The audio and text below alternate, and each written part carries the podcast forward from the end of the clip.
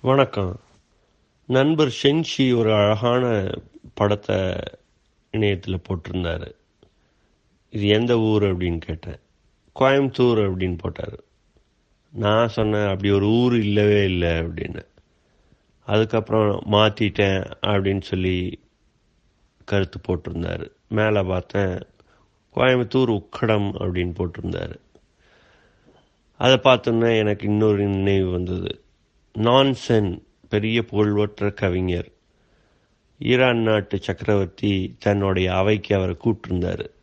அவரும் வந்தார். அப்படி ஆக்கணும் இப்படி ஆக்கணும் வியந்தோதி நான்சென் வா அப்படின்னு சொல்லி பூங்கூத்தெல்லாம் கொடுத்து வரவேற்பு கொடுத்தாரு சக்கரவர்த்தி. நான்சென்கிறது ஒரு அடையாளம்.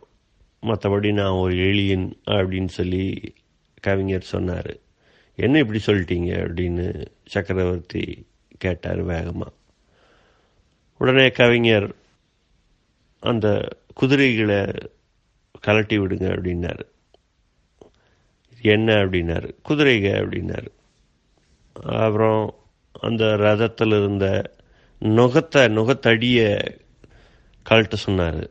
வேலையாட்கள் கழட்டினாங்க. இது என்ன? நுகத்தடி. சரி. அடுத்தது கலட்டுங்க அப்படின்னாரு. வேலையாளு சக்கரங்களை கழட்டினாங்க. இது என்ன சக்கரம்? அடுத்தது கழட்டு சொன்னாங்க. இது என்ன கூரை அப்படின்னாங்க. அடுத்தது பார்ச்சட்டம் அச்சாணி இப்படி ஒன்று ஒன்றா கழட்டினாங்க. எல்லாம் கழட்டி வச்சு அங்கே வெறும் தரை இருக்குது சரி ஒன்று ஒன்றுக்கும் ஒரு பேர் சொன்னீங்க. ரத ரதம் எங்கே அப்படின்னாரு. நீங்கள் என்ன அனுப்புனீங்க நான் வர்றதுக்கு? ரதம். இப்போ அந்த ரதம் எங்கே? நீங்கள் சொல்லவே இல்லையே. ஒவ்வொன்றுக்கும் ஒரு பேர் சொன்னீங்க. ரதம் எங்கப்பா? கூட்டம் அப்படியே முழிச்சுது. அந்த மாதிரி தான் நான்கிற அந்த கவிஞரை இல்லவே இல்லை. நான் ஒரு ஏலியன் அப்படின்னு சொல்லி சொன்னார். இதை பார்க்கக்குள்ள நமக்கு பல்வேறு யோசனைகள் வருது. இப்போ ஒருத்தர் ஒரு மனிதன் இருக்கான் அப்படின்னா அவனுக்கு ஒரு பேர் சொல்லி அவன் ஒரு பெரிய இவன் அவன் அப்படின்னு எல்லாம் சொல்கிறோம் அவனுக்கும் இப்படியாகப்பட்டவன் நான் அப்படின்னு ஒரு பிம்பம் வருது. அது மெய்யாலுமே அந்த நான் இருக்கா அப்படின்னு கேட்டால் இந்த ரெண்டு நிகழ்வுகளும் தான் நினைவுக்கு வருது. ஏன் அப்படின்னா ஒரு மனிதன் ஒரு பெயருக்கு ஒரு பெயர் வச்சுக்குவோமே பொன்னுச்சாமி.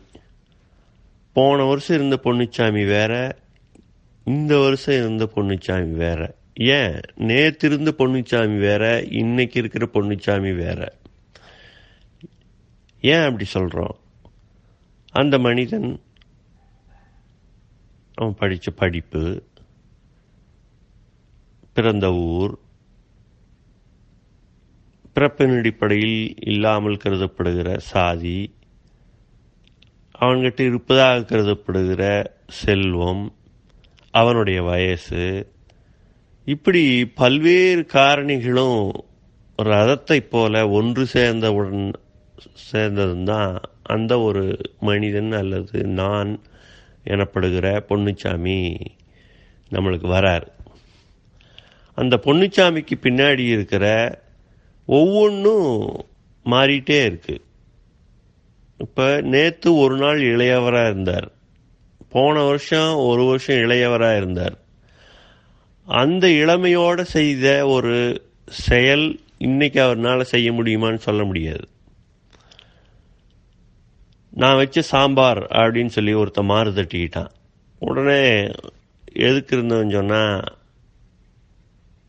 நீ வச்ச சாம்பார் இல்லடா அந்த செயல்முறைப்படி நீ செய்வித்த சாம்பார் அப்படின்னு சொல்லு அப்படின்னா. ஏன்னா அந்த சாம்பாருக்கான சுவை எப்படி வந்தது அப்படின்னா அவன் செய்து கொண்ட செயல்முறை அவன் எடுத்துக்கொண்ட பொருட்கள். அதுதான் காரணம். இப்போ இதே மனிதன் இன்னைக்கு செய்தான் அப்படின்னு வைங்களேன். அவனுக்கு இன்றைக்கு மன வருத்தம் இருக்கலாம் ஏதோ ஒன்று இருக்கலாம். அந்த உணர்வில் ஏதோ ஒன்று எச்சு கம்மியாக போட்டுட்டான்னு வைங்க. அந்த சாம்பார் வராது. ஆனால் அந்த செயன்முறைங்கிறது வந்து காலாகாலத்துக்கு மாறாது. அந்த செயன்முறைப்படி செய்தால் கட்டாயம் போன வருஷம் வந்த சுவை இன்றைக்கும் வரும்.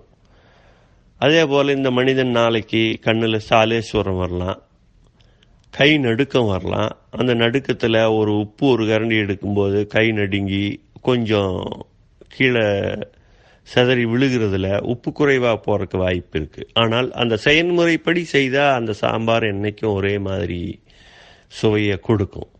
அப்போ இந்த நான் அப்படிங்கிறது வந்து மாறிட்டே இருக்குது வானத்திலிருந்து விழுகிற மழையை போல. மலை மேலே உச்சியில் மழை விழும்போது அது வடிவம் இல்லாமல் ஒரு நிறம் இல்லாமல் வண்ணம் இல்லாமல் அது வாட்டில் விழுகுது. அது குளத்துக்கு போகுது. குளத்தில் நீல வண்ணமாக தெரியுது. அதுக்கப்புறம் அது மலைகளோட ஓடி வருது. ஓடி வரும் பொழுது செதறி வெண்மையாகவும் அந்த வெயில் பட்டு கண்ணாடி போல நம்மளுக்கு மின்னலாகவும் காட்சி அளிக்குது. அப்படியே வரும்போது பசுமையான இலதலை பத்தைகளுக்குள்ளே போகும்போது பசுமையாக வருது. அப்படி இன்னும் கொஞ்சம் வரும்போது பாசிகள்லாம் சேர்ந்து நல்லா பச்சை நிறம் ஏறிடுது. அப்படி இன்னும் கொஞ்சம் வரும் பொழுது வண்டல் மண் சேர்ந்து செம்ம செம்மண் கலரில் சிவப்பு கலரில் வண்ணத்தில் வருது. அதனுடைய பண்பும் மாறுது.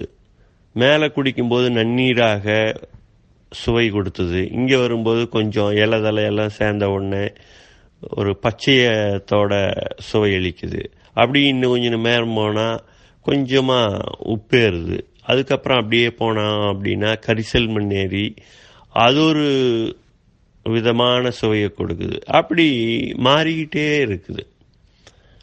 மனிதனும் அப்படித்தான்.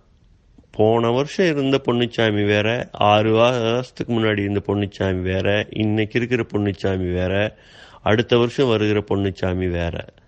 ஒன்று போல இருப்பது கிடையாது. அதனால் நம்ம ஒருவரை வியந்தோதவும் தேவையில்லை சீன்னு வெறுத்து வெறுத்து ஒதுக்கவும் தேவையில்லை.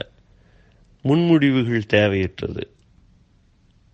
நமக்கு ஒரு மாங்கனி ஒன்று கொடுக்குறாங்க திருதியப்புன்னு நம்ம அதைய அந்த வாசத்தை முகர்றோம். அது உள்ள இனிப்பாக இருக்கா புளிப்பாக இருக்கா இல்லை கசக்குமா துவர்க்குமா நமக்கு தெரியாது.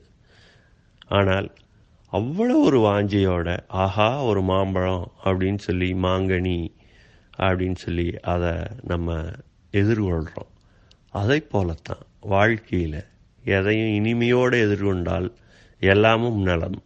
சைனிங் ஆஃப் பழமை பேசி.